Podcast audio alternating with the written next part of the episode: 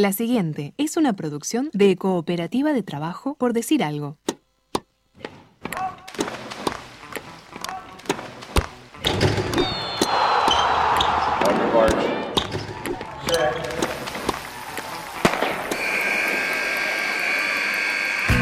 Hay deportes. Y en Por Decir Algo queremos hablar de todos. O de los que podamos desde este momento y hasta las 15. Por Decir Algo. Temporada 7. Temporada 7.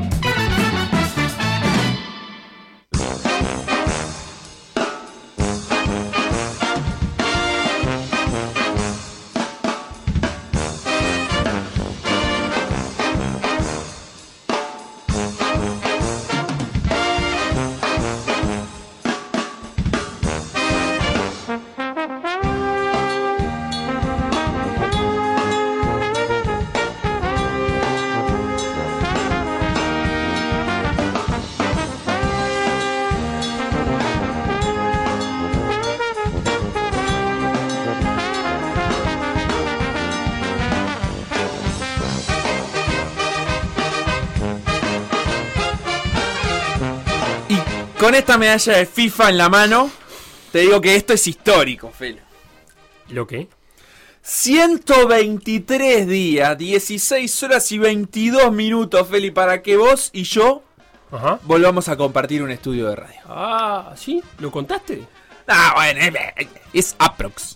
123 días, que son 4 meses más o menos. Sí, es tipo el tiempo que Cavani tendría que hacer de cuarentena si, si viene a jugar por Uruguay. Pará, exagerado. Ya se, es el tiempo que le falta a Vicky Bate para ser mundialista en hockey. No, no, le falta menos. Ah. Faltan como 90 días para el mundial nomás. Qué rápido, qué rápido pasa la cosa. Pero entonces, 123 días es mucho tiempo. Sí, mucho, como la cantidad de días que hace que Pablo Cueva ganó por última vez. Uh, qué duro de tu parte. ¿Cómo se nota que no habla contigo? Con el segundo tenista sudamericano activo con más victorias en su carrera. Ese es Pablo Cuevas, no te olvides. La verdad que datazo, pero, pero eso no quita que hace como cuatro meses que no gana. Y, y ahora no, es que le esté yendo mucho mejor en este. No, es una vida ese tiempo que pasa. Pero qué lindo volver a verte personalmente. Ah, lo mismo digo, Felipe. Y, ¿sabes lo que más me gusta? Lo que más me gusta es volverte a escuchar decir. Ahora demos inicio a la edición 882 de Por Decir Algo. Un programa de reencuentro, como gente que busca gente. Ah, ¿te acordás? Qué, bárbaro, ¿eh? Qué clásico Por Decir Algo, en vivo, hasta las 15, en M24. Bueno, Feli, la verdad es que yo primero que nada te quiero agradecer al aire. ¿Qué cosa? Porque hoy llegaste a la radio, después de cuatro meses sin verme, me parece un poco mucho, pero bueno, capaz que fueron esos cuatro meses. Tokio antes. Pero no, no es solo Tokio, es que yo estuve en cuarentena antes, porque me recontra guardé para que no hubiera problema y toda la cuestión. Y está, hace como cuatro meses que no nos vemos, pero vos viniste y me dijiste, mirá, Facu, estoy tan contento de volver a verte que te voy a regalar mi souvenir de FIFA. Y me diste esta... ¿Yo te escuché? No, no. Sí, tengo testigos.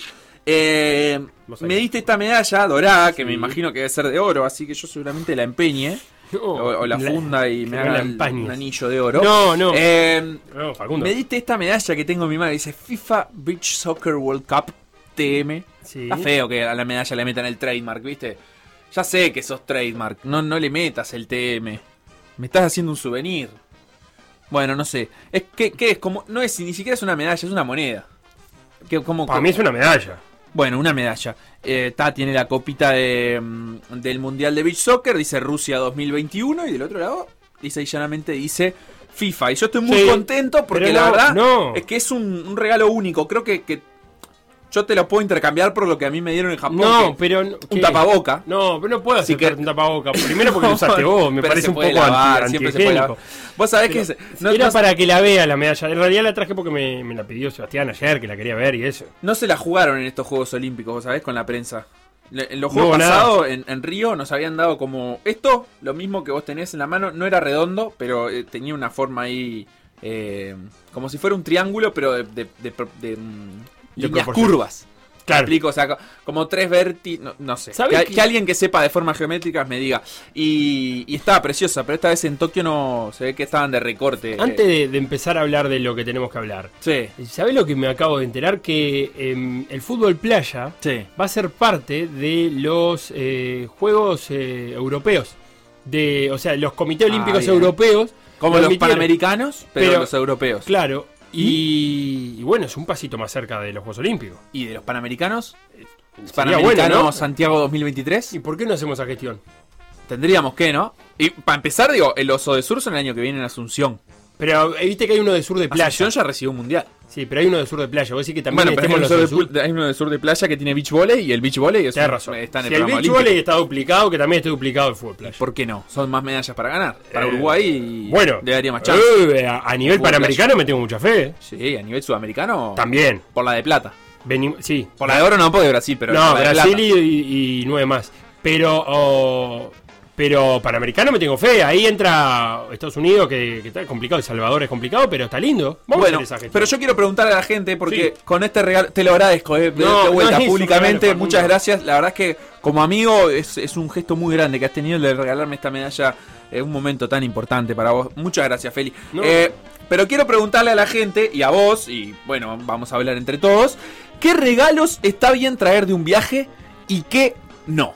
Instagram. Por decir algo web. Twitter. Por decir algo web. Facebook. Por decir algo. WhatsApp. 098-979-979.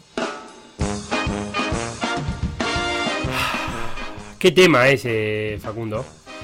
Yo la verdad que ¿Qué eh, tema? tengo que, hacer un, tengo que hacer un mega culpa, porque me volví de Japón con mucho Toblerone, mucho... bueno, estoy nombrando A mí me gusta... ah, mucha ¿qué, ¿qué te que nombras marca? ¿Qué quiso? ¿Qué tiene un convenio con quién? Que pongan plata, ¿no? No, no te hagas el coso. Eh, a mí me gusta eh, resolver, es verdad, con algo del local. De hecho, para la radio, ah, bueno, te quedó. Traje unos chocolates rusos. Ayer Beto comió, ¿te gustó? ¡Ay! ¿Quedan? Dice Beto que quedan uno. Ah, capaz que puedo probar, Facundo. Me guarda, Beto. Eh, porque. Bien, está a eh, punto para vos, porque chocolate ruso. Claro, me gusta resolver eso con, con, algo de local. Por eso intento comprar, si no se puede, en la ciudad, en el free shop del aeropuerto en el que salís. ¿Entendés? Que ese sí te puede dar alguna cosa. Claro. Incluso. ¿Sabes, lo que me, tengo una anécdota reciente con eso? A ver. Quise comprar cuatro botellas de saque. Y me dijeron, monstruo, vas a hacer dos escalas. No vas a pasar los controles. Pa. Ah, no te puedo creer. Terminé comprando como unos kits de aeropuerto, pero mucho menos cantidad y mucho más caro, con botellitas de 100 mililitros, que es lo que te dejan subir al avión. Pero te quiero decir algo. Primero, eh, esto es un mensaje para la Asociación del Free Shop del Mundo. Júntense de una vez y una vez que compras en un free shop, que te permitan subirlo al avión. Pero no, es, la ¿Ah? Asociación del Free Shop del Mundo, porque te deja, o sea, al avión yo lo podía subir en ese aeropuerto. No. Y una escala más, capaz que también. Pero como tenía dos escalas, me decían, no, la reglamentación europea, no sé qué, no sé ah, cuánto. Ah, por eso Free Shop del Mundo es unido. Si yo compro en un free shop japonés, déjame subirlo en un avión en Madrid. No me, ey, si querés cerramos, me das una bolsa cerrada que no la puedo abrir hasta que llegue a destino. Es que así se hace. Pero además el producto, ¿entendés? Porque si yo compro, eh, no sé, bueno, whisky justo en Japón también es muy bueno y tienen marcas propias muy buenas de whisky, parece. Pero, sí, whisky japonés. Pero yo compro el chocolate de marca suiza que se compra en todos lados y lo compro en Japón. Y no me lo quieren dejar, no pasa nada porque el chocolate justo no es un problema. Yo compro la, marca de, de, bebida alcohólica que se compra en todos lados. Sí, o un Fernet. Que también hay todos lados. Y lo estoy comprando en Japón, está mal. Está bien. Ah, o sea, yo tendría que comprarlo en el último aeropuerto que voy y listo. Ahí, ahí los, los turistas podemos bajarnos del carro y decir, bueno, está bien, no lo compro acá, lo compro cuando llegue. O lo compro en el último aeropuerto. Pero si estoy comprando el producto típico de Japón, eh. es el sake, ¿entendés? Yo no voy a ir al aeropuerto de Madrid a conseguir sake, no tengo. A mí me pasó lo mismo con, con el vodka. Quise comprar un vodka pero yo mismo, sin preguntarle a nadie, me quedé porque dije, está, en Madrid vamos a tener muchas horas de escala. Estoy seguro que me van a trancar con esto, estaba convencido que me iban a, trancar. Y no terminé comprando vodka. Pero, y me pasó lo mismo en París, que eh, me tenté para comprar un chacinado parisino. Y dije, por la duda no, porque no me lo van a dejar entrar. Eh, y, en, y en Madrid lo último, lo único que hice sí fue comprar medio litro de aceite de oliva. Ah, sí. Pero un aceite de oliva español, ¿eh? Estuviste bien. Yo eh, en España no esta oportunidad, pero he comprado y he viajado con jamón. Sí, pero al vacío. Sí. Yo eh, teníamos el salamín, pero así, el salamín, salamín. Eh, Leti dice, no traer de un viaje adorno pedorro. Estoy de acuerdo. Claro, basta del adorno pedorro, basta del llaverito, de la mamusca chiquita, del imán para heladera. no me sirve. Estoy de acuerdo, porque después vos tenés el que te critica y te dice, como te, vos, le traes el chocolate, ah, qué rico este chocolate japonés, y te lo dice como con ah, sorna, ¿viste? Como diciendo, ah, te fuiste a Japón y trajiste esto. Y bueno, monstruo, todavía que me acordé de vos. Em, pero además yo te podría haber traído de Japón un llavero. ¿Y vos qué preferís? ¿Comer un chocolate rico o quedarte Ah, con llavero, un llavero? llavero no me- no Basta de nada. llavero. Eh, un, un- un par de palitos chinos. Pero, ¿un par de Ah. palitos chinos? No embole. Aburrido, ¿viste? Bueno. No, no, no, la verdad es que no tenía mucha magia. Sobre todo a los precios que vas a comprar para, para regalar acá colectivamente, ¿no? Sí, sí. Entonces ahí lo mirás y decís, ¿viste? ¿Y para qué quiere la gente en Uruguay palitos chinos? Sí, Yo, Si no mirá, mirá lo que te digo, cuando fuimos a la Plaza Roja, que fueron 40 minutos, entramos en una tienda de souvenir, la única tienda de souvenir que entramos eh, por fuera del hotel donde estábamos, y el resto de mis compañeros eh, se la pasó comprando mamushkas chiquitas, llavero y toda esa cosita, y yo agarré chocolate justamente. Dije, "Ta, voy a agarrar el chocolate ruso y, y me lo saqué de arriba ahí, eh, lo regalo, porque estoy de acuerdo contigo. Aunque también pasé por el free shop y compré algún chocolate para la familia grande.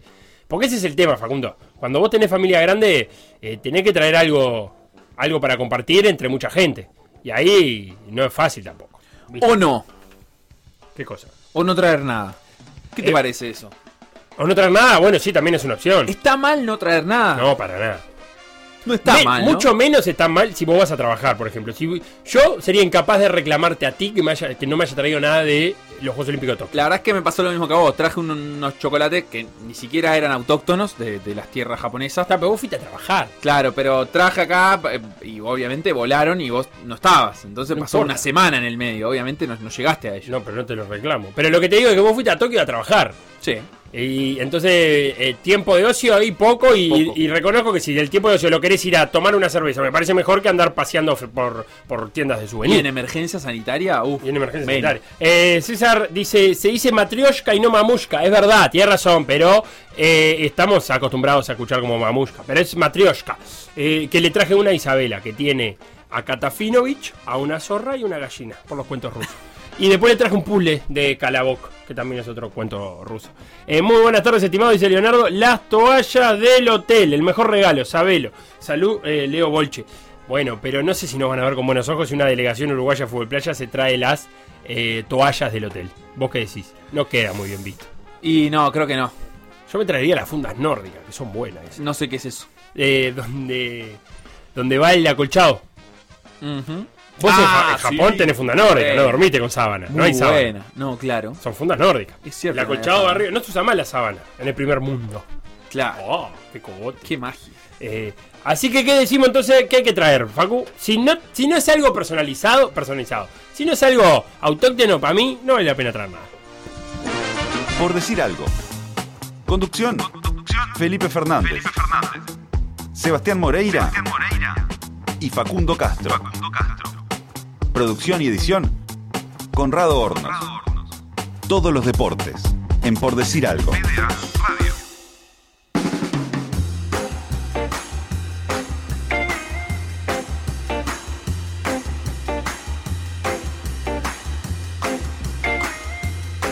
El mejor regalo, la manta del avión, dice Alejandro Solimar. Bueno, Eh, ojo. Justo ahora estamos en Están días viniendo, calurosos, están pero- viniendo de mejor calidad que antes. Que Sí, antes decís. duraban poco y nada, ¿no? Pero bueno, no sé si caigo con manta de avión. Le podría haber pedido la manta de avión a- al resto de la delegación. 20 más, 20, ¿no? Eh, bueno, Facundo, vamos a empezar a hablar de eh, la agenda noticiosa deportiva de la jornada. Cargada. Empecemos hablando de la selección uruguaya. Eh, llegó Godín hoy. y quiero compartir lo que dijo Godín con, con ustedes en, en- declaración a los medios que estuvieron en el aeropuerto. Que me pareció interesante porque le preguntaron sobre eh, todo lo que sucedió. Todo esto de las negociaciones de las elecciones con los clubes para permitir que algunos jugadores vinieran. Y, la- y Godín dice, eh, cito textual, solo voy a decir que la verdad que la competición está desvirtuada. No es normal que las selecciones no puedan contar con los jugadores que los técnicos consideran seleccionables. En nuestro caso nos toca no contar con Eddie y no es normal que los jugadores estén pensando hasta último momento si venir o no porque quedan en el medio. Eh, también contó que articuló un poco Godín entre los jugadores de la selección y las autoridades uruguayas, eh, Nacho Alonso, eh, el maestro Tavares mismo, para ver en qué condiciones estaba cada uno. Es un escenario novedoso y toca aplicar algunas funciones que no antes no, no, no- se desarrollaban, como esta de Godín, tratando de articular las, la- las comunicaciones. El maestro Tavares ayer también se refirió en conferencia de prensa a la no citación de, de Cavani. Conferencia de prensa es un decir porque en realidad se mandaron las preguntas. Eh, fue virtual, se mandaron las preguntas previamente, pero no hubo repregunta. Pero vamos a escuchar cómo el maestro Tavares explicó la situación de Cavani. Era una pregunta que se esperaba. El primer caso de la Asociación de Clubes o de Asociaciones Europeas que no quería ceder los jugadores este, por motivos deportivos, que no podían jugar determinados partidos al reingresar, eh, que esas estrategias tienen que ver con lo, con lo económico, con el poder de convocatoria del fútbol, por tener cada vez equipos más, más poderosos, eh, con los mejores jugadores, en desmedro de la organización de la FIFA, que es la que defiende el fútbol de selecciones y los campeonatos del mundo, que es el acontecimiento deportivo que tiene más poder de convocatoria en el mundo. Y la otra vertiente es la que eh, convoca o involucra, perdón, a los equipos de la Premier League y tiene que ver con disposiciones de control sanitario del Reino Unido. Este, estas disposiciones de los estados están por, por, encima de cualquier organización, sea deportiva, política, social, ¿eh? Y nosotros la hemos vivido. En un momento acá se suspendió la actividad. En los dos casos, en el caso de presentado por la Asociación de Clubes Europeos y los presentados por algunos equipos de la Premier League, se hicieron gestiones por parte de la FIFA. En cuanto a, al asunto de los demás clubes, de las demás ligas. Primero se fueron sumando ligas que decían que no iban a dar los jugadores y en un momento quedó sola la Liga Española. Entonces hubo una decisión del TAS por esa reclamación que había hecho esta liga, que fue negativa a sus intereses, y dejaron las cosas como estaban. Quiere decir que con los jugadores que juegan en esas ligas, cosa juzgada, no va a pasar nada en esta oportunidad ni en las que vienen, porque quedó resuelta eh, por un órgano cuya decisión es inapelable ahora. Pero no dieron resultado las gestiones que hizo la FIFA ante el gobierno del Reino Unido para ver si se podía este, atenuar el efecto de la pandemia, de la, perdón, de la, de la, de la cuarentena. Y después vino la decisión sobre Cavani. La decisión es del cuerpo técnico y quien habla se hace responsable de esto, pero nosotros necesitamos una decisión institucional. La cuarentena, que tendría que hacer post partidos, ya sabemos cuáles son sus características, las ha dicho. En, en hoteles, que no hay comida especial, no puede entrenar el jugador, se aísla de su equipo, de su actividad. ¿Cuál es el panorama que nos hubiera presentado? La pérdida de lo que ha ganado ahora en cuanto al mejoramiento de su forma, y eso lo llevaría a quedar relegado en la posibilidad de integrar el plantel que sigue compitiendo en la, en. Y para octubre seguramente el jugador, ¿eh? Si hacía la cuarentena y regresaba después, prácticamente tenía que volver sin jugar en su equipo. Y, la situación en la que llegaba sería peor todavía que la de ahora. ¿Quiénes deben encargarse de esas gestiones? ¿Mm? Yendo a lo nuestro, la OF, la CONMEBOL, la FIFA. Y yo agregaría que tendrían que participar representantes de los equipos de la Premier. Colaborar en la resolución del problema.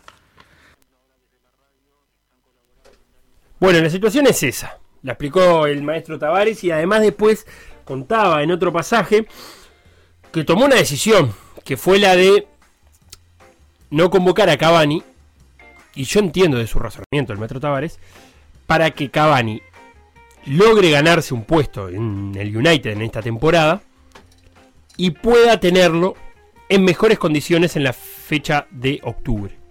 Porque el maestro Tavares dio a entender que si lo convoca ahora, lo, escuchábamos recién, le iba a hacer perder pisada porque iba a quedar fuera de la órbita del United los próximos dos o tres partidos, seguramente por la, por la, por la mm, cuarentena que tenía que hacer. Es que no solo eso, él queda 10 días en, en esa cuarentena y después eh, por ahí Soljaer había tirado el técnico del United que para recuperar su forma física después de estar ese tiempo en cuarentena precisaba otros 10 o 15 días. Entonces estás hablando exagerado, capaz Bueno, capaz que sí, porque va, en, beneficio de sus propios intereses, pero también sabes que es el que se la puede cobrar, entre comillas, el que va a decidir si lo incluye o no lo incluye. Y ahí estás hablando de 25 días y ya después tenés que jugar de vuelta por la selección. Entonces, si tomaste esa decisión una vez, ¿qué harías? ¿No la tomarías la próxima? Y no, seguramente la tomarías nuevamente. Y supongo que jugó el contexto del United, que es la llegada de Cristiano Ronaldo. Está terminando de redondear la plantilla, porque si llega Cristiano Ronaldo, la pregunta es: ¿qué pasa con los delanteros? Eh, ¿qué, pasa con Marcial? Eh, sí o no, y en eso es en qué consideración, en, qué puesto de consideración entra Cavani eh, para Solskjaer. Tal cual. Si Ronaldo va a ser el 9 titular, Cavani el 9 suplente, eh, comúnmente juega con un delantero centro de, de área el United. Eh, tenés a Greenwood, tenés a Cavani, tenés a Cristiano Ronaldo, tenés a Marcial. Entonces, creo que también entró eso en consideración. Lo que hablamos ayer con Seba, Facu, y, lo comento contigo, es. El tema es que sentás un precedente peligroso. Porque por el contexto, estas atenuantes que marcó el maestro Tavares no lo citaste. ¿Está? Pero el contexto es que no lo citaste porque el United eh, no, en definitiva, no le aseguraba al jugador que lo fuera a tratar con ecuanimidad. Para mí el contexto no es tan peligroso en la medida que vos no citás al jugador porque existe una medida de gobierno. Entonces, para que esto se repita en el futuro, te tienen que sostener las medidas de un gobierno de hacer una cuarentena al volver, por ejemplo. Yo no sé si no encuentran algún artilugio los clubes también. ¿eh? ¿Y cómo van a hacer? O sea, ¿cómo haría un gobierno? Que haría muy mal parado un gobierno si hiciera una si tomara una medida arbitraria solo para futbolistas. No, en eso estamos de acuerdo. Porque, es decir, evidentemente el gobierno de un país está, por encima de las necesidades o de las ambiciones de un club deportivo. Entonces, cuanto antes pueda Reino Unido abrir sus fronteras, me parece que para la actividad económica eh, es lo que se ha visto en todos lados del mundo. O sea, la, puja no es por cerrar las fronteras más temprano, es al contrario, por abrir las fronteras cuanto antes, siempre y cuando eso no comprometa la salud pública. Pero todo el mundo quiere abrir su frontera porque sabe que ahí se juega gran parte de la recuperación económica después de la pandemia. Entonces, qué sé yo, se me ocurre imaginar otros escenarios en los que eh, una medida de gobierno pueda ser tomada y solo afecte a futbolistas. No, eso porque de lo contrario los gobiernos siempre van a estar buscando ser abierto. No, no corre además porque em, te, se puede venir una sanción de FIFA por medio. O sea, eso no corre. Entonces, acá lo sustancial también es la, determinación del TAS, que obligó a los clubes a ceder a los jugadores. Solo quedaron eximidos, que no, no es que el TAS no obligara a los clubes a ceder a los jugadores, los clubes estaban obligados a cederlos igual. Lo que pasó es que entran a jugar otras cuestiones como esta, o sea, que todas derivadas de la cuarentena que hay que hacer al retornar, que es ese jugador tiene lugar en el equipo, ese jugador puede mantener su forma física, tiene sentido exponerlo a estar 10 días encerrado, no sé, todas unas cuestiones que difícilmente se sostengan en el tiempo. Son, como te decía, escenarios nuevos, con funciones nuevas, con, con decisiones nuevas que tienen que tomar el cuerpo técnico, porque este tipo de decisiones nunca antes le había ocurrido al maestro Tavares, tener que eh, prescindir de un jugador citable y que en condiciones normales lo hubiera citado por, por, lo que está pasando, por el tema de pandemia. Pero bueno, esas son las explicaciones del maestro Tavares, podrán gustar o no, pero tienen, hay una razón del por qué. Eh, el razonamiento, insisto, yo entiendo que es priorizar en este momento que Cavani se gane su lugar en, en esta temporada del United y en la consideración de Solskjaer, para que en octubre quizás con una flexibilización de las medidas de Reino Unido. Quizás ya en octubre Uruguay no esté más en, la lista, no haya que hacer 10 días de cuarentena si uno vuelve de Uruguay. Exacto. Eh, porque los números de, Uruguay son buenos. Entonces ahí sí contar con, con Cavani en este caso. Eh, sin pedirle permiso a nadie. Pero bueno, el precedente está, cita, está hecho, está por una vez, por segunda vez te diré, porque los clubes europeos lograron que se suspendiera la, la fecha de marzo que no se prestaron los jugadores por los clubes europeos. Y ahora eh, no deja de, como decía Godín, eh, desvirtuarse. Porque hay equipos que no contarán con sus jugadores. Uruguay con Cavani, ayer repasaba el Seba, Paraguay con Almirón, que, la verdad que Paraguay es casi que Almirón y 10 más. Y, que no hace otra cosa que, que desvirtuar y que los equipos compitan con, en situaciones dispares, digamos, porque dependiendo de dónde son tus jugadores, el, potencial que tenés. Brasil prescinde de nueve jugadores. Eh, está bien, está, el contexto de que Brasil va líder y que tiene un que debe ser la selección sudamericana con más jugadores elegibles de nivel, te hace un poco, pero no deja de ser ruidoso que Brasil prescinda de nueve jugadores.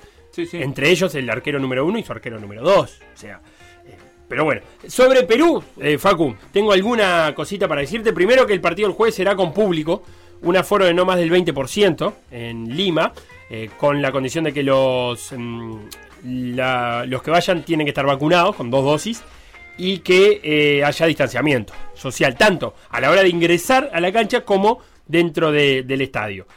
La Padula, el delantero italiano, ítalo-peruano, que fue el goleador de la Copa América, hay que recordar que está suspendido por acumulación de tarjetas amarillas.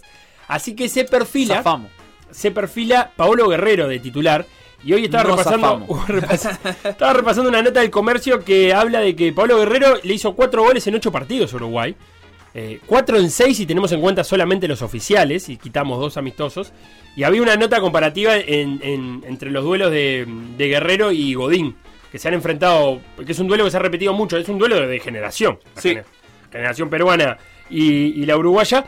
Así que esas son las novedades por ahora de Perú, que ya tiene a todos sus jugadores en Lima y el Tigre Gareca está pronto para hacer el trabajo con todo su plantel en Uruguay. Estaban terminando de llegar hoy eh, junto con Godín llegaban, llegaban unos, unos cuantos jugadores más y no sé si no ya quedaba completo el plantel en la jornada de hoy. Clarísimo, Feli. Eh, así que esas son las, las novedades de la fecha de eliminatoria sudamericana. Que recordemos va a tener a Uruguay jugando de vuelta el domingo y el próximo jueves. Esos dos partidos en el Estadio Campeón del Siglo. Es la segunda vez en la historia que Uruguay sale para jugar eliminatorias eh, fuera del centenario. La primera había sido al campus de Maldonado en la década de los 90. Sí, eh, sí. para Francia 98, ¿verdad? Creo que sí, y, me parece que un partido ya estaba eliminado Uruguay. Exacto, un partido en el que Uruguay ya está eliminado. El resto de esta fecha que se viene el jueves es Bolivia-Colombia 17 horas, Ecuador-Paraguay 18 horas, Venezuela-Argentina 21 horas, Perú-Uruguay cierran a las ese Perú, Ese Perú-Uruguay Perdón, cierra no, porque también está Chile-Brasil, que me estaba comiendo. Este Perú-Uruguay es, para Perú, de las últimas chances de poderse meter en la pelea. Está relegado en la tabla, si queréis, eh, repasémosla. Y para Uruguay, creo yo que es. En Perú podría ir a buscar algunos puntos que no consiguió en otras visitas. Claro. Eh, y que las perdió, y los dos puntos que perdió el local con Paraguay. Esos puntos hay que ir a buscarlo a algún lado. Relegado le dicen a Perú mientras está último, con 4 puntos, al igual que Venezuela, pero con peor saldo de goles porque tiene menos 8 Perú, menos 6 Venezuela. ¿4 puntos eh, dijiste? Sí. Y... Estoy leyendo la tabla de abajo para arriba. Perú 4 puntos, Venezuela 4 puntos, Bolivia 5, Chile 6, Paraguay 7 y los puestos de clasificación, entre comillas, obviamente, porque el quinto siempre es de repesca. Está Colombia con 8, saldo menos 2, Uruguay con 8, saldo 0, Uruguay está en cuarto lugar eh, por saldo de goles. Eh, Ecuador con 9, Argentina con 12 y Brasil con 18. La verdad es que si miro la tabla de posiciones, creo que me deja más inquieto que lo que me dejó la última vez que la había visto. que dije, claro, porque fue, fue mala la, última participación de Uruguay. En Dos empates, Paraguay y Venezuela. Ah, bueno, no estamos tan mal, estamos cuarto, no sé qué. Ahora miro y digo, ah, qué apretado que está todo. Uruguay tiene 8 puntos y fíjate que el octavo, que es Bolivia, tiene 5 y está todo muy entregado. No, y si perdés con Perú te va a quedar un punto. Y Perú, la verdad es que no está lejos todavía. O sea, como vos decís, es una triple fecha para Perú en la que tiene que sumar puntos para mantenerse en la lucha o para despedirse eh, o para que se le vuela muchísimo más eh, cuesta arriba. Además, eso, la visita de, Perú, de, Uruguay a Perú, también va a, a condicionar los dos partidos locales que tenés. Que en la previa son dos partidos que vos tenés que ganar sí o sí, Ecuador y Bolivia el tema es ir a jugar contra Ecuador habiendo perdido con Perú y sin margen, ya sin margen de error, sin diciendo vos, si no ganás el domingo, la verdad que te va a quedar lejos Qatar. Entonces, el partido del jueves va a condicionar mucho los dos partidos locales de Uruguay también. Muy cierto, en la jornada del domingo después va a tener Brasil-Argentina 16 horas, lindo partido. Ecuador-Chile 18 horas, Uruguay-Bolivia a las 19. También a las 19 Paraguay contra Colombia y Perú-Venezuela a las 22 horas. Más adelante repasaremos la otra jornada, la del jueves, en la que como vos ya dijiste, Uruguay va a jugar contra Ecuador a las 19.30. Eso el 9 de septiembre, o sea que falta más de una semana eh, para eso. Feli, cambiando un poquito el ángulo de la información. ¿Te gusta que cambie el ángulo de la información? ¿Qué ángulo? Eh, tus ángulos. Lo que yo quería traerte a la mesa es el resultado del sorteo de otra eliminatoria mundialista. La de básquetbol. La de básquetbol masculino. ¿Dónde es el próximo mundial? Es en Tailandia. En Filipinas. No, no, Tailandia no, ah, Filipinas. Sería raro. Mundial 2023. FIBA. Para que mientras. Ta, eh, sí, en realidad tendrías que estar. Me gustaría que sea el mundial de básquetbol en Filipinas. Si no Eh, es. No, no, es. es, es, es, es, es, es- ¿No es en Filipinas? Lo que pasa es que es Filipinas, Japón e Indonesia. Ahí está, yo sabía que era el ¿Qué hace conjunto. Japón ahí? Filipinas, Japón e Indonesia. Pero sí que lejísimo Japón de eso. Bueno, no importa. O sea, está, está todo en Asia. Está difícil organizar un mundial. Tres. Tres. Feli, viste que ya nadie quiere organizar cosas. Pero tres tipos. O sea, ¿tenemos que meter a tres para adentro? Tres países. ¿Pero Indonesia juega al básquetbol? Porque Filipinas sé que sí. Indonesia, la Y Japón, que- sí, también sé que sí. Estuvo en los Juegos Olímpicos. Japón, bueno, obviamente. tuvo los porque era local y tiene jugadores en Tiene un yankee. Tiene a Rui Hachimura. Y tiene un yankee. O dos. ¿No? Japón. Sí, tiene un yankee. Ya me acuerdo. ¿Yankee? Sí, Así sí. como yankee. Un yankee negro, más te digo. Eh, pasa que Rui Hachimura es, es un jugador eh, japonés, Sí. pero sí, es negro. eh, Ah, vos decís que es ese. negro japonés, sí. No, pero. ¿Y no Y tiene un, negro occidental? Eh, Bueno, después lo vemos. No sé. Pero Indonesia juega al básquetbol o no, entonces.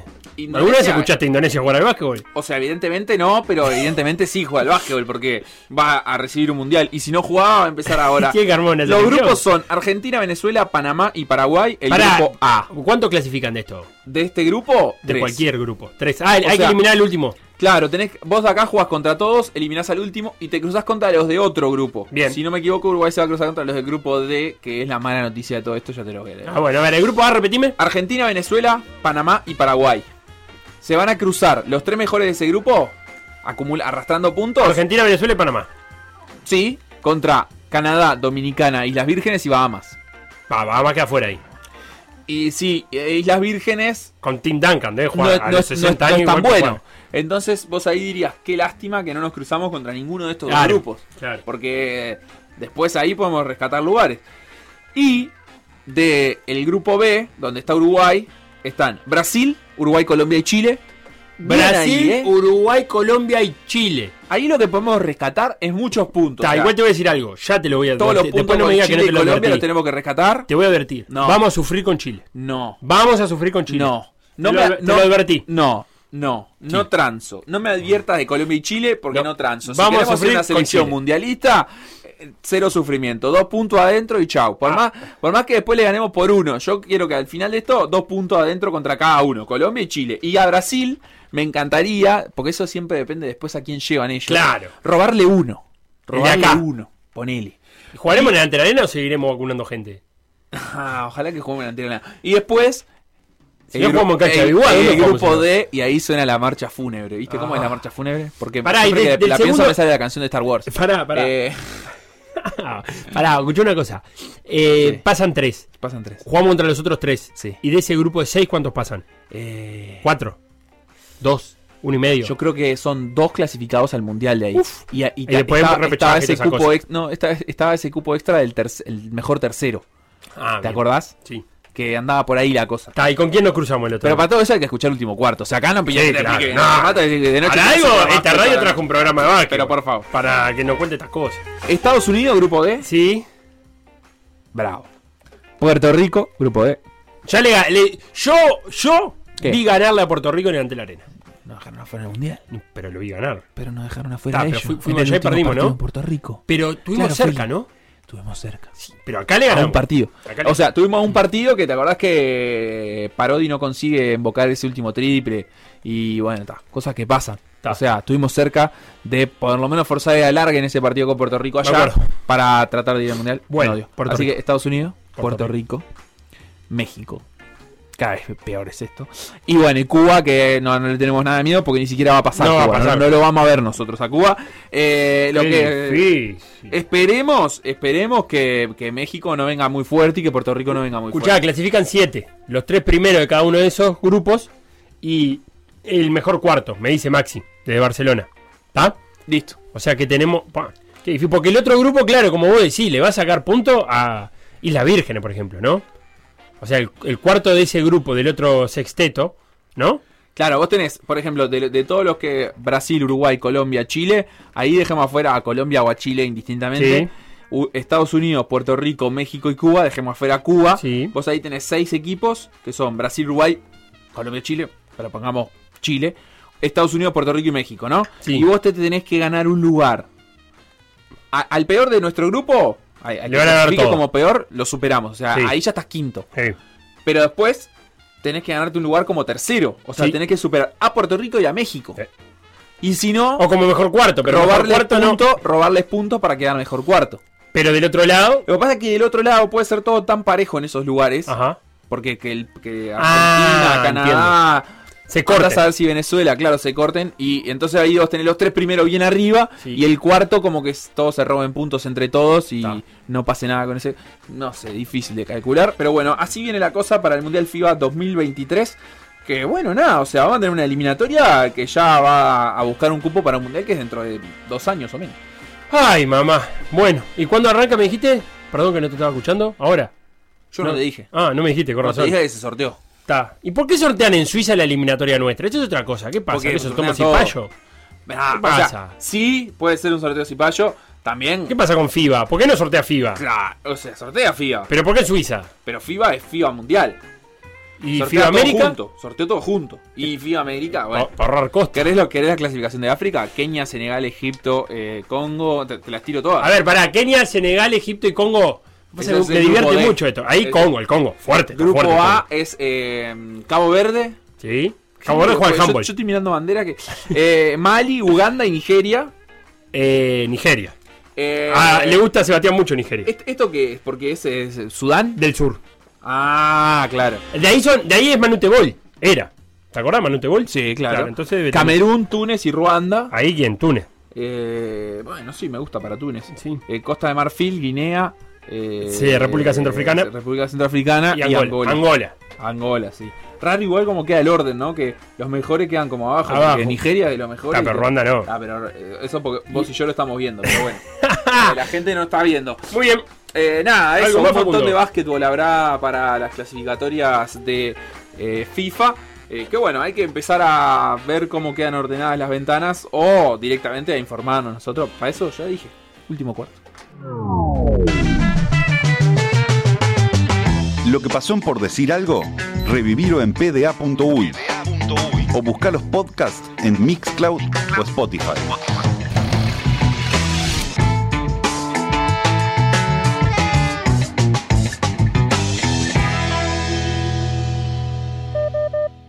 Seguir siguiendo al corazón y coquetear con la intuición. Seguir creciendo y esquivando las rutinas. Seguir soñando en un rincón. Seguir creyendo que hay un Dios que me endereza de un tirón la puntería. Siempre voy detrás de lo que Los caminos para convertirse en arquero, arquera en este caso, son de los más variados. Uno puede seguir el corazón, coquetear con la intuición, esquivar la rutina. Todo eso hace un arquero. Pero, ¿en qué momento una jugadora de hockey se para y dice, yo quiero ser golera? Victoria lo decidió a las cansadas, o más bien cansada de correr por la cancha. En un comienzo el hockey era un elemento más de la currícula del Estela Maris. Había que ir como quien iba a química o literatura. Correr no era lo suyo. Se alejó del hockey un año y volvió. Pero había algo que no cerraba. Seguía sin convencerse. Hasta que una tarde, vaya a saber por qué, probablemente por aburrimiento o por espíritu curioso, Victoria decidió probarse los pads de la arquera. Pads es la armadura que se usa para atajar, lo que te convierte en tortuga ninja con la misión de terminar con el arco en celo. Ahí la cosa cambió. Victoria, que a esta altura ya le podemos decir Vicky, encontró su lugar. Ágil, de aprendizaje rápido, empezó a destacarse más temprano que tarde. Tuvo la suerte de que se cruzaran en su camino Paula y Jimena, ex arqueras de selección que trabajaban en el colegio. El talento se cruzaba con alguien que le señalara el camino. Ya con 15 años tenía Vicky su fama. Sus compañeras dormían más tranquilas si ella iba a los partidos y las rivales, si la veían cambiarse, sabían que la tarde pintaba complicada para hacer un gol. Del colegio de la sub-18 de All Christians, Jimena siguió con ella y apareció la cueva. Si Bruce Wayne se metió en una cueva para convertirse en Batman, Vicky hizo lo mismo y salió convertida en arquera de selección. La cueva era esa esquina de la cancha donde Jimena se llevaba a las arqueras del club a entrenar. Si el lugar de Vicky en el mundo era el arco, la cueva era su santuario, el lugar a donde siempre recurrir si la vida se torcía. Porque la vida de Vicky se le torció en una edad donde uno tiene más preguntas que certezas. Noel, su mamá, luchó contra un cáncer de los largos, esos que alternan malos momentos con otros que hacen olvidar un poco la realidad. Noel jugaba al hockey, era médica y cantaba. Siempre cantó, aun cuando la enfermedad se ponía dura. Y Vicky tuvo que crecer rápido. Tuvo que aprender en su adolescencia lo que a algunos le lleva una vida aprender. Pero ella siempre fue buena aprendiendo cosas. Cuando a Vicky le dieron el premio a mejor golera del Panamericano Sub-21, ¿a quién se lo iban a dar sino a la golera que solo recibió un gol en cuatro partidos? Señaló al cielo. Sabe que la voz de Noel la espera en algún lugar y que por acá anda una golera con ganas de comerse el mundo. Detrás, el arco en cero, la cueva. Delante, el futuro, de fama mundial.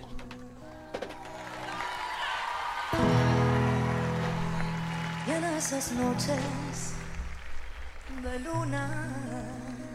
Victoria Bate, golera, vicecampeona panamericana y clasificada al primer mundial de la historia de cualquier selección uruguaya de hockey sobre césped. Bienvenida. Hola, muchas gracias por esa introducción. La verdad que impresionante. Nunca me imaginé que iban a tener tan detallado todo, todo el recorrido. Eh, muy emocionante. Muchas gracias. Tenemos que agradecerle a, a Jimena que sopló algunos datos. Sí, sí. Eh, te tengo que empezar preguntando por la cueva. Eh, y principalmente por la música que sonaba en la cueva. Porque me comentaron que, que se entrena, pero se entrena con música. Es obligatorio entrenar con música. Sí, sí, sí. Teníamos una de nuestras compañeras, éramos varias arqueras, éramos como cinco arqueras que íbamos a entrenar en ese horario. Y había una que siempre traía música y hasta hacíamos coreografía con los pads. Era como parte de- del todo. El poder ir y hacer cosas locas con el equipo de arquera, porque, claro, el equipo de arquera te autoriza a hacer cualquier cosa. Total, estás. Está Es, toda que es como, es como Claro. un disfraz, ¿no? O sea, como cuando uno va a una fiesta de disfraces, ¿viste? Se pone el disfraz y atrás de la, de la máscara eh, pasan cosas. Claro, claro. ¿Y qué tan común es eh, tener en, los clubes esto? Que una entrenadora arquera y un, lugar donde todas las arqueras del club entrenen juntas. para nada común. Esa es la realidad. Por lo general en los clubes eh, no existe un espacio dedicado a las arqueras.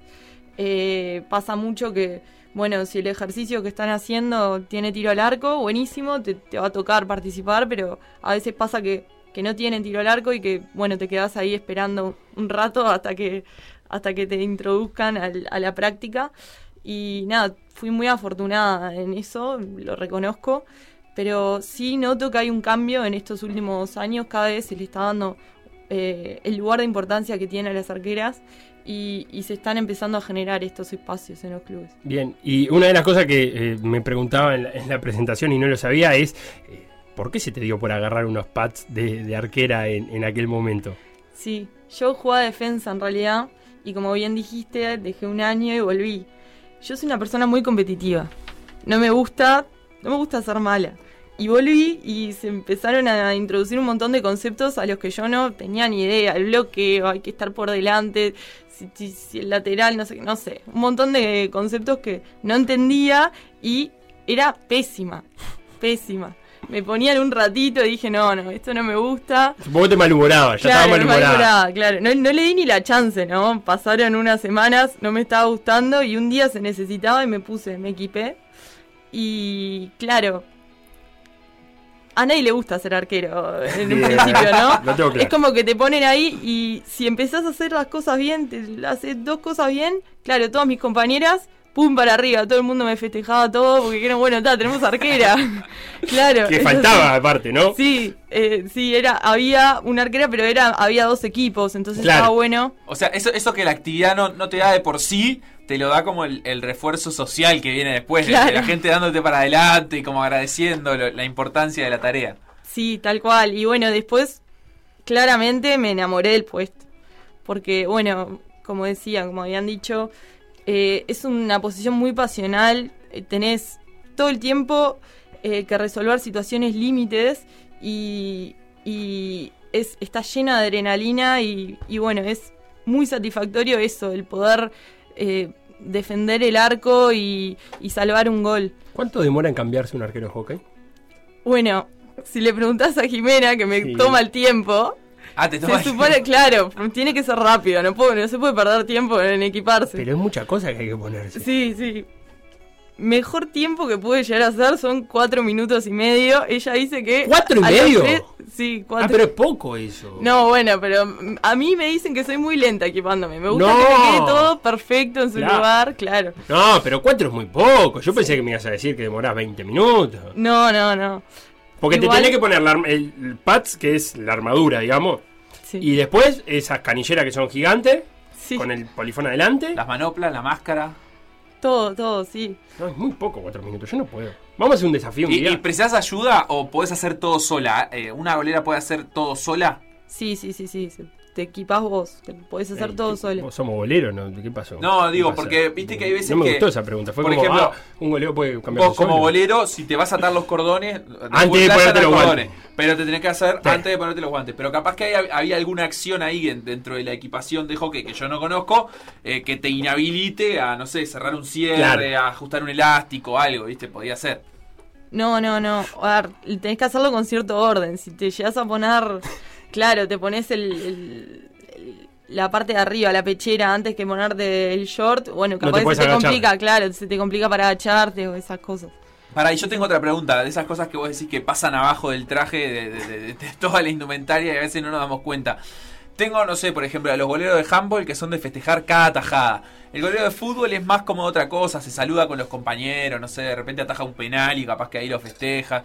¿Cómo, cómo haces vos? Cuando hay un corner corto y lo atajaste, o sea, y, y salieron de esa. Eh, ¿Gritás de- desde ahí atrás de la máscara? ¿Qué, qué, qué reacción hay? Sí, yo me pongo los pads y soy otra persona. Ajá. O sea, entro en un estado de adrenalina constante y si le preguntas a mis compañeras, grito todo el partido. Todo el partido doy indicaciones y eso que es lo que tengo que hacer, pero además aliento mucho y claramente festejo cada corner corto, cada tajada como si fuese un gol a favor. Y, Y- lo grito. ¿Y qué ves desde atrás de, de- de la... ¿Se, se llama máscara, casco? ¿Cómo se llama? Es un casco, es un casco. Es un casco que tiene una reja adelante además que me imagino que imposibilita parte de la visión. Capaz que lo hace un poquito más difícil. No, igual eh, eh, se ve muy bien atrás de eso, no, no te impide poder ver la cancha ni nada. ¿Y ángulo? También, también, ver- también, sí, es, es cubre bastante rango, sí. Eh, te tenés que acostumbrar también, porque se lo han puesto eh, otras chicas y han dicho, pa, ¿cómo ves con esto? Pero ta, es costumbre también. Y cuando arrancaste a atajar, ¿qué, qué fue lo, lo primero que, que te enseñaron, digamos? ¿Qué fue lo primero que aprendiste en el arco? Y a no patear la pelota. Claro, todo el mundo piensa, bueno, los arqueros de hockey tienen que usar los pies para atajar. Eh, todo el mundo piensa que viene una bocha y vos vas a patearla para despejarla, pero no, si la pateás, corres grandes riesgo de que te pase por abajo. Ah, y los bien. primeros goles que te meten siempre son por ir a patear la bocha. No hay que ir a patear. Entonces ponerle el pie atrás y que rebote la Claro, bocha. tenés que poner el pie para atajar. Bien, eso es de las primeras cosas. Sí. Y después supongo que, que ¿qué tiene el arquero de hockey? Mucha ataja mucho a base de ubicación en el arco, a reacción, a- en realidad más, que reacción es a tapar la mayor cantidad de arco posible. Es súper, hiper importante la posición que tenés en el arco. El ángulo de tiro eh, lo vas a marcar vos según donde te pares eh, y va a ser la diferencia de que llegues o que no llegues a estirarte a atajar la bocha.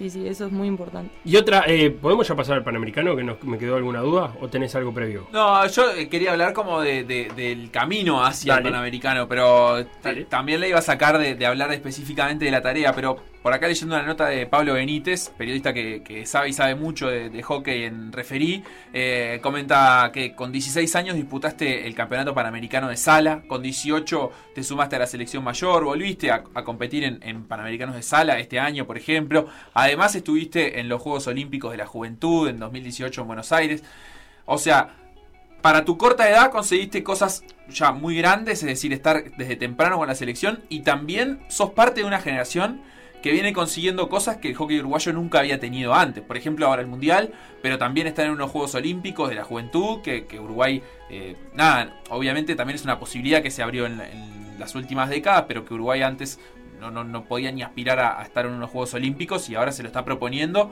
Eh, ¿cómo, ¿Cómo has sentido ese desarrollo tuyo? O sea, tenés corta edad, pero ya tenés un montón de trayectoria. Sí, es como que lo vas viviendo y, y no te cae la ficha de lo que estás viviendo hasta que estás ahí parada dentro de la cancha representando a Uruguay. Eh, yo soy una apasionada del hockey y, todas las oportunidades que se me presentaron siempre las, las tomé y las traté de disfrutar a un 100%. Y eso, a mí me encanta entrenar. Entonces era... Llegó había un momento que estaba en tres selecciones distintas para cosas distintas y yo intentaba ir a todas las prácticas igual de todo porque me encantaba. Claro, y ahí, y ahí cómo cambia tu, tu personalidad o tu forma de ser, porque no debe ser lo mismo compartir una selección juvenil para ir a unos Juegos Olímpicos de la Juventud que estar con una selección mayor que va a, jugar, no sé, a Enoshima, a Hiroshima, donde fue la, Hockey Series, o sea, a, un torneo de nivel mundial con mayores, o sea, ¿cómo, cómo actúas ahí? Bueno, yo soy muy tímida, en realidad. Me cuesta mucho entrar en confianza en, en grupos nuevos. Eh, con la sub-18 en su momento cuando fuimos a los juegos ya era distinto porque, bueno, son mis amigas, ya habíamos tenido procesos antes y, como que cumple otro lugar. La selección mayor como, bueno, ahí en ese momento cuando fuimos a Hiroshima estaba como más apichonada porque me, me cuesta soltarme.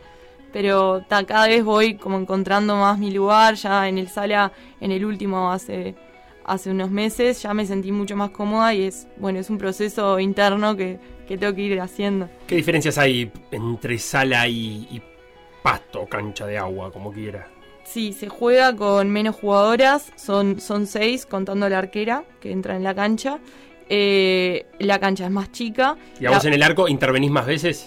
sí, la arquera tiene un papel mucho más importante. Eh, bueno, la bocha no se puede levantar, que eso es... ¿Mismo tamaño de arco? el arco es un poquito más chico. Sí, sí, sí. Bien.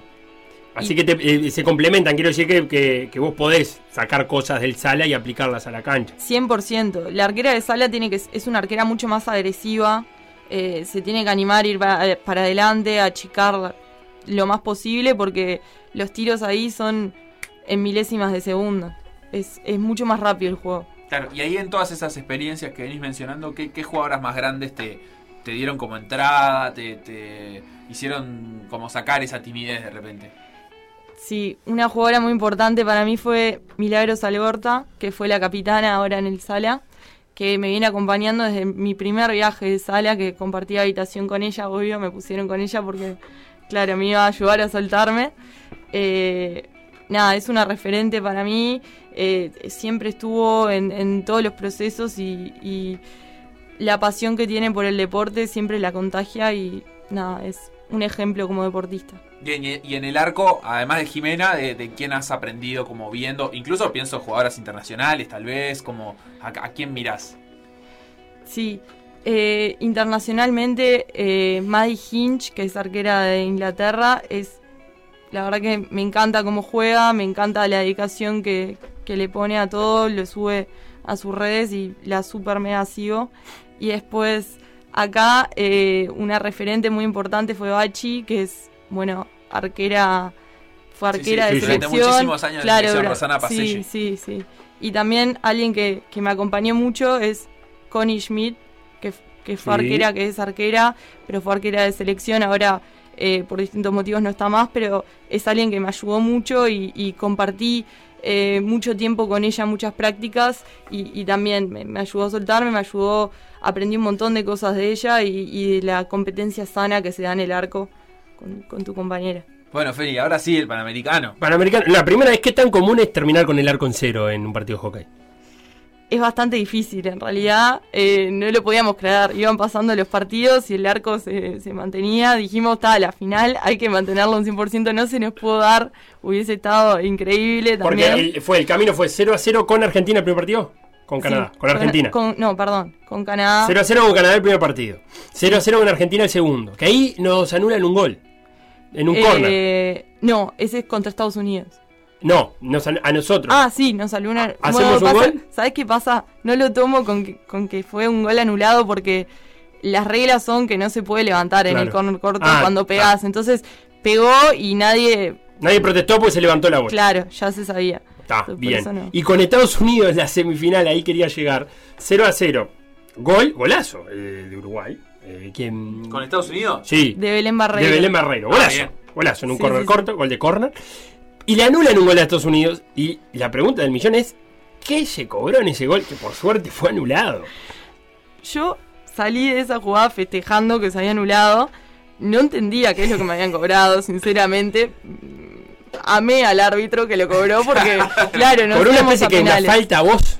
Como sí, una, falta. Yo me tiré para atajar las pegadas, eh, se atajan acostándose la arquera, la bocha me queda cerca y la voy a batear porque ya veía que la jugadora se venía acercando y ella cuando se acerca me pega en el palo, por lo menos eso es lo que entiende el árbitro y por eso anula el gol. ¿Y vos sentiste el golpe en el palo? ¿O ni yo no sentí nada, yo traté de pegarle a la pelota para que se fuera, para que no fuese gol y ta, por suerte se cobró eso. Si no, no sé cómo hubiese sido. reclamarle a la FIFA. Sí, estás loco. Pero además, eh, Feli, yo la verdad es que ese día pensé, ¿cuántas veces como, como espectador o como hincha de un equipo deportivo te has comido fallos arbitrales en contra. Me imagino vos en tu lugar también de jugadora, cuántas veces un fallo en contra te impidió ganar un partido o qué sé yo, capaz que algo más importante incluso, que una vez te toca a favor y en una situación tan límite me imagino que se debe sentir como una adrenalina súper especial. No, fue increíble, la verdad que fue increíble. Eh, después vimos el video y el árbitro desde un principio, o sea, ni siquiera había cobrado el gol, ya, estaba, parado, así que capaz que vio cosas que Nadie vio ni siquiera en el análisis de video después, pero y después hubo que aguantar porque hubo una seguilla de corners cortos. Eh, no salíamos ahí, no podíamos sacarnos a Estados Unidos arriba. Sí, sí, se aguantó bien por suerte.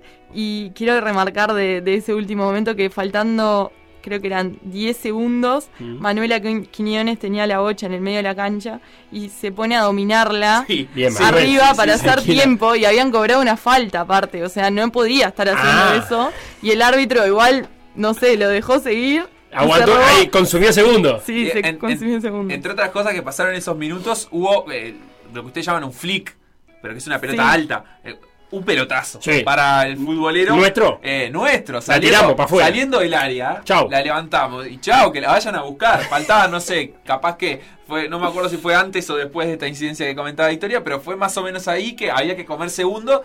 Entonces fue lo más alta posible. Y capaz que se llevó 3, 4 segundos y además o sea, con la bocha en el aire. Y cuando cayó estaba lo más, lo más lejos que se pudiera del arco. O sea, todo, todo ese tipo de, situaciones que ta, aprovecharon para, para, consumir el tiempo. Y cuando, una vez que se termina ese partido, eh, ¿qué sentiste? La verdad que fue muy emocionante porque íbamos, era el equipo que tenía más chances de salir campeón. Era el favorito. Sí, Estados Unidos era el favorito y sabíamos que iba a ser un partido hiper, super, mega duro y lo fue pero fue una locura pensar, no lo sentía real, no lo sentía real. Cuando decís, no, me cae la ficha de que estamos en una final de un Panamericano. Fue, la verdad que fue un despelote. ¿Te arrodillaste y te vino a abrazar quién? Eh, Pilar Oliveros, pero eso fue en otro partido. Fue en el partido con Argentina. Ah, en el 0 a 0 con Argentina, también, que fue un resultado. Sí, Se abrazaron mucho lo que pasa. Sí, yo, sí, yo ya me confundo los partidos. Fueron días intensos. Claro, había que celebrar muchas cosas.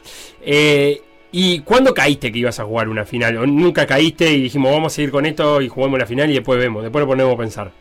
Me cayó después, estando en la habitación del hotel, pensando en, bueno, ¿qué vamos a hacer mañana, el día previo a la final? Eh, pensando, bueno, hay video, hay que preparar, vamos a preparar el partido, vamos a hacer análisis, vamos... Y ta, se estaba haciendo realidad, o sea, íbamos a jugar una final. Eh, sí, una locura. ¿Y estaban los planes clasificar al Mundial o, o, se decía pero no, no convencía demasiado?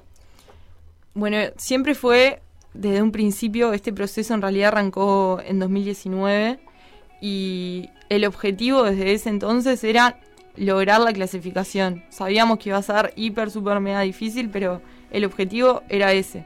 Se cortó el proceso, hubo líos, cambios de técnico, miles de cosas pasaron en el medio, se cortó por COVID.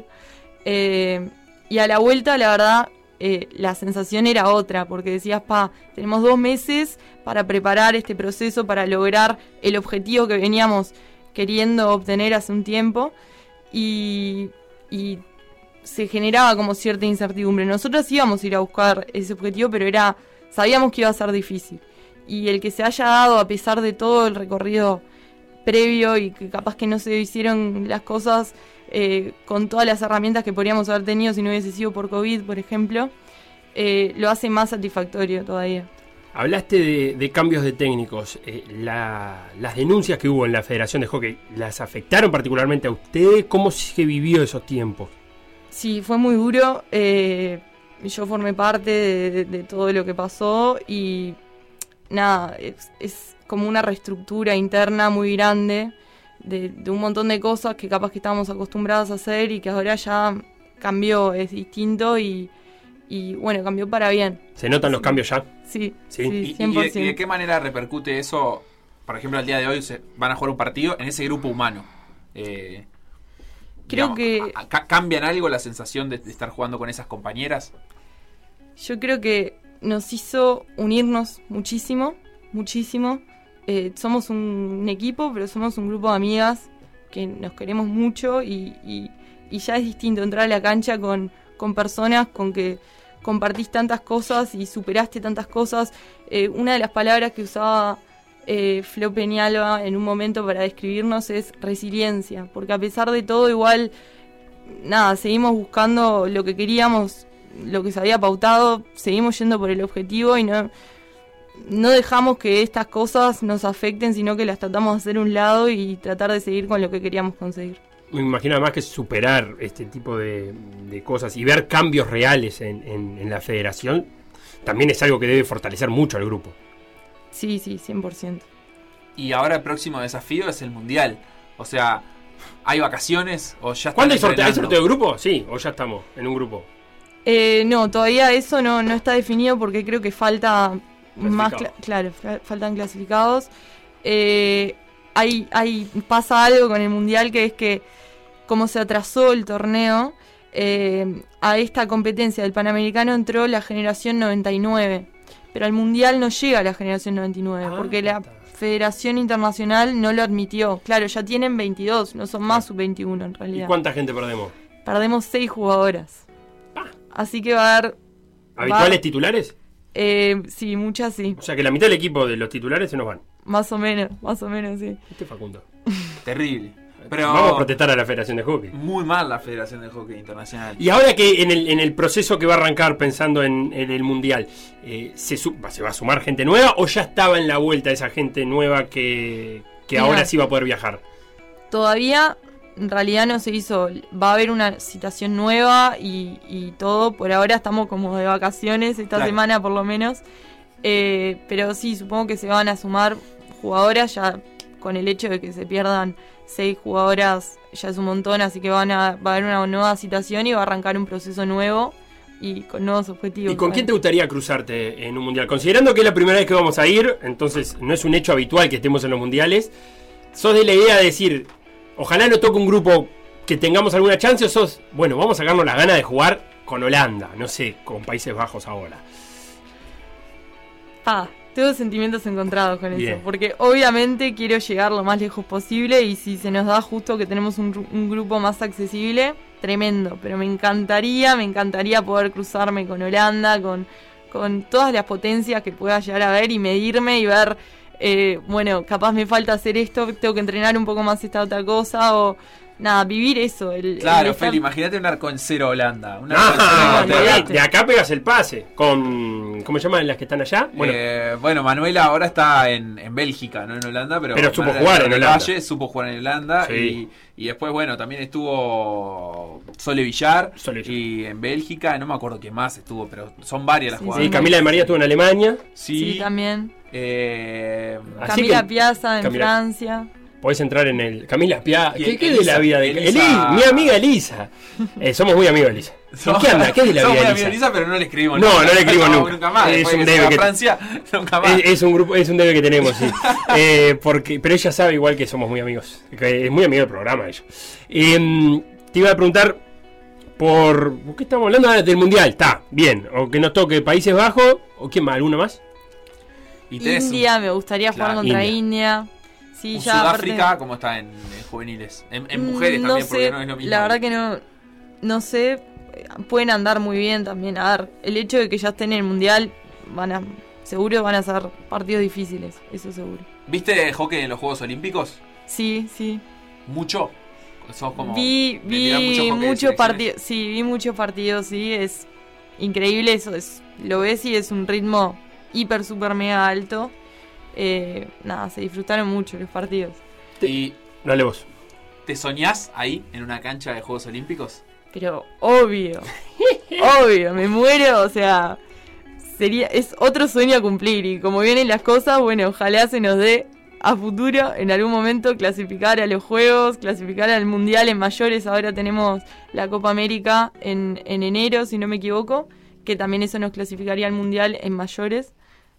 Obvio que sueño con todo eso y espero que poder vivir todas esas experiencias con la mayor también. Y ya también con la mayor ya estás en, en, en el hockey cancha. Sí, sí. hace un ratito. Hace rato. Desde 2018 también. Divino. Viste que las generaciones nuevas vienen más ambiciosas, me gusta.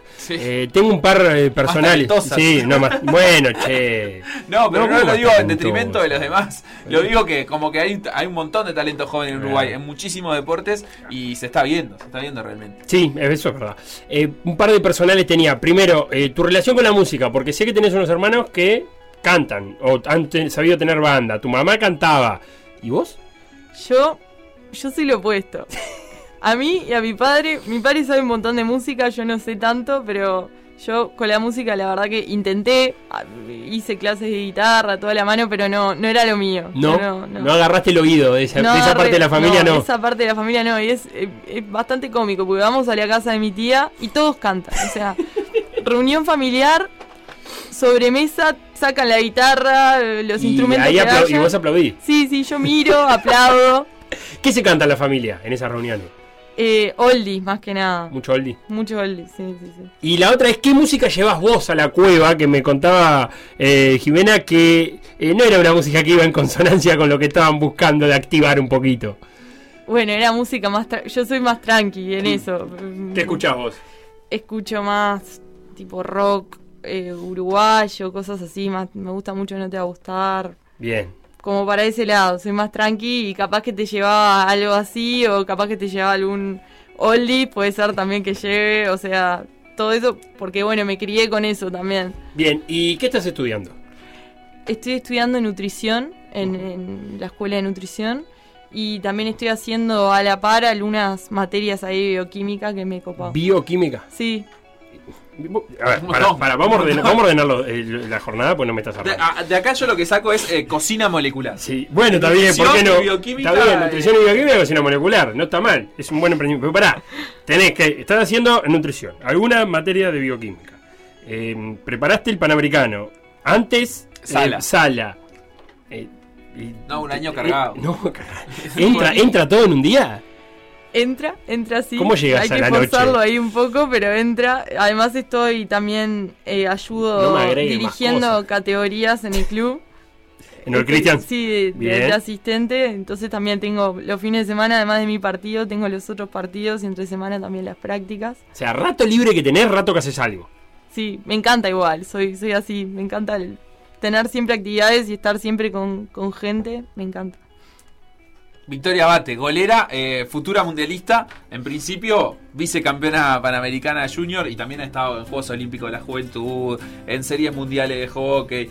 La verdad es que está, más no se le. Mirá, y Beto te despide con, No Te Va a Gustar. Eh, ¿Nos vas a mandar audio de Sudáfrica?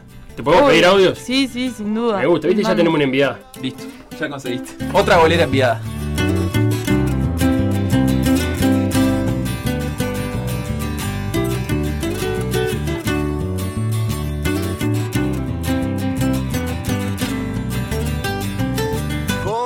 Cruz en la mano, has venido hasta mí.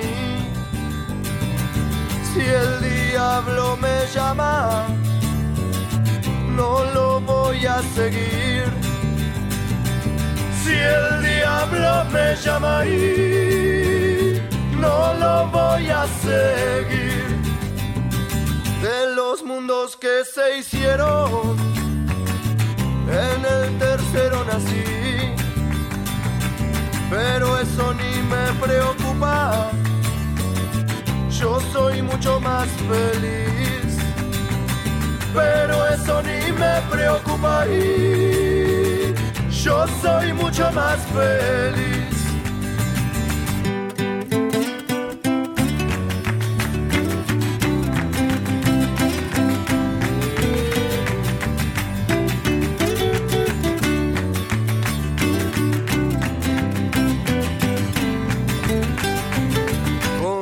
Cruz en la mano,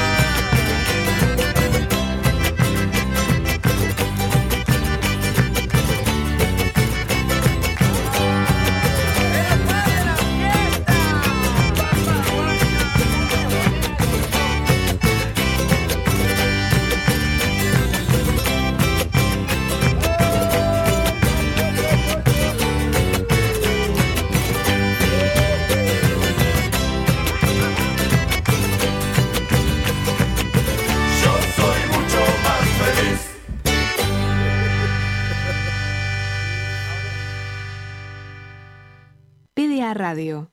En M24. M24.com.uy. PDA.uy. Por decir algo. PDA.uy. Seguinos en Facebook, Instagram, Twitter o Spotify. Todos los deportes en M24. 97.9 FM Montevideo. 102.5 FM Maldonado. PDA Radio. PDA Radio.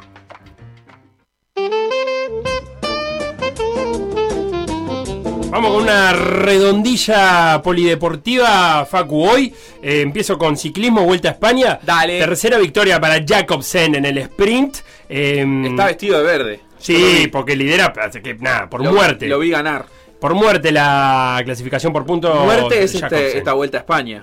¿Por qué? Y porque está bastante aburrida, por lo que entiendo. Bueno, no, bueno, sí, está bien, pero ¿sabes qué pasa? Los próximos dos días se define todo.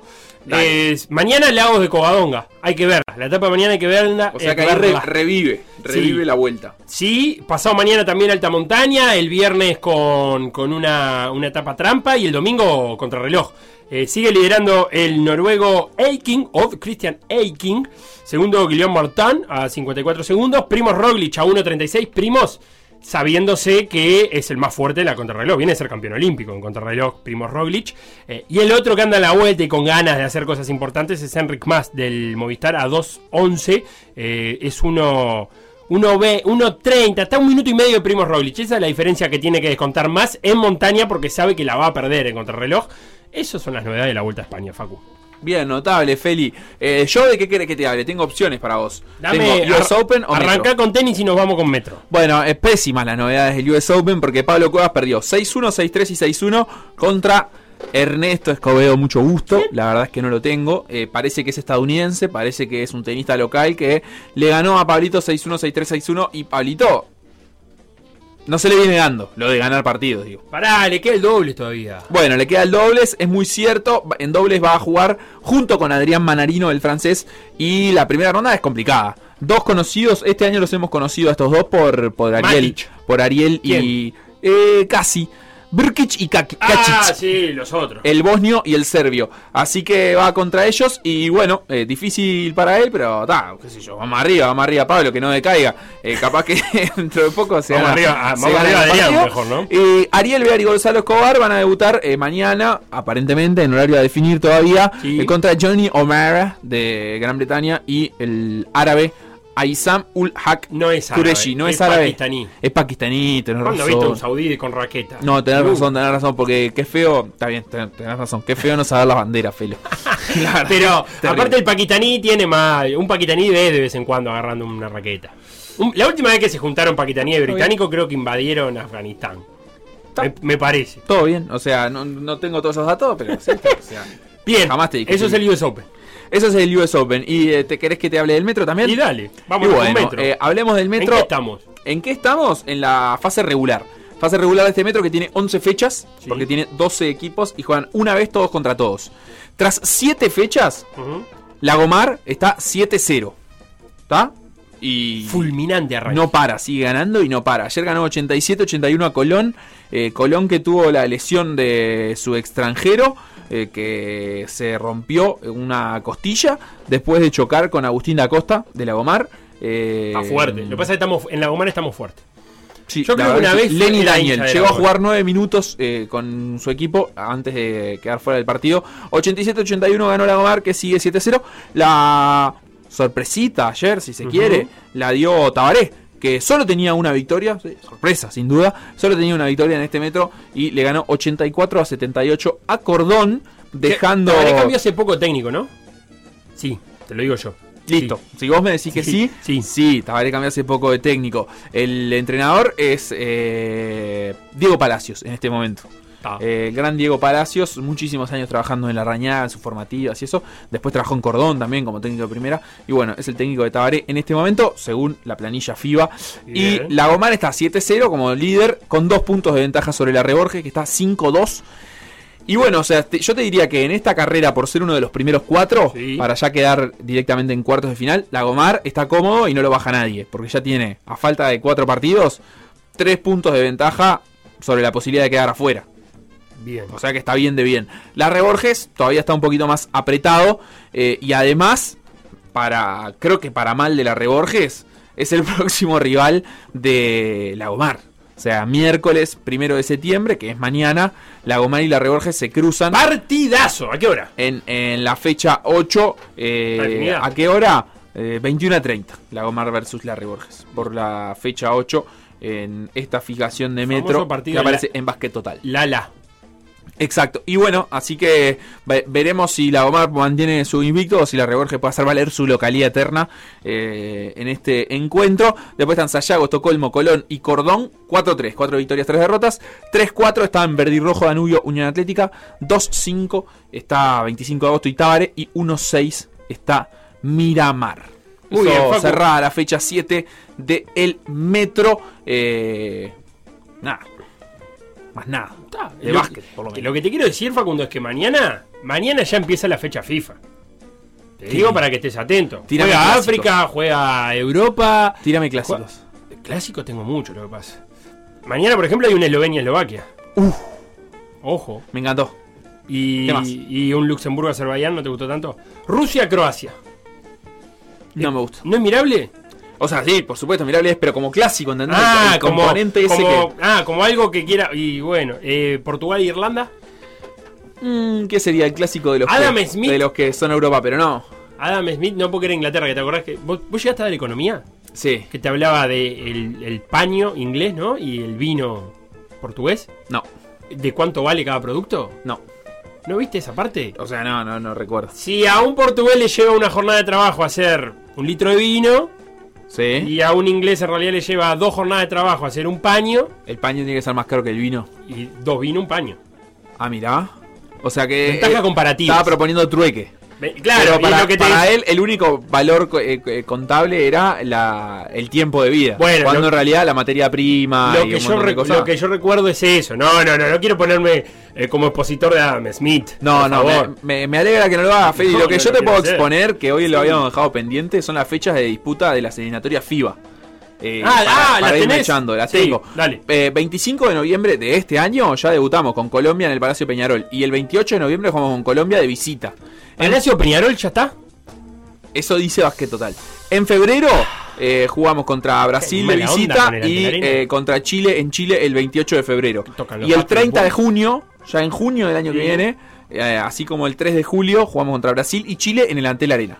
Claro, lo que pasa es que no- Ah. no, vas a abrir el Antel Arena para jugar contra Colombia. Ah, a ver, Bueno, para jugar contra Brasil. Pero hay que ganar. Y sí, hay que ganar. Hasta acá el por decir algo del día martes. Nosotros nos vamos, ustedes se quedan con todo por la misma plata. Mañana volvemos, miércoles 13.30, con modo avión. Si me da el tiempo de prepararlo, tampoco vamos a hacer promesas sí, que no podemos dale, cumplir. ¿eh? Feli, dale, ponete las pilas.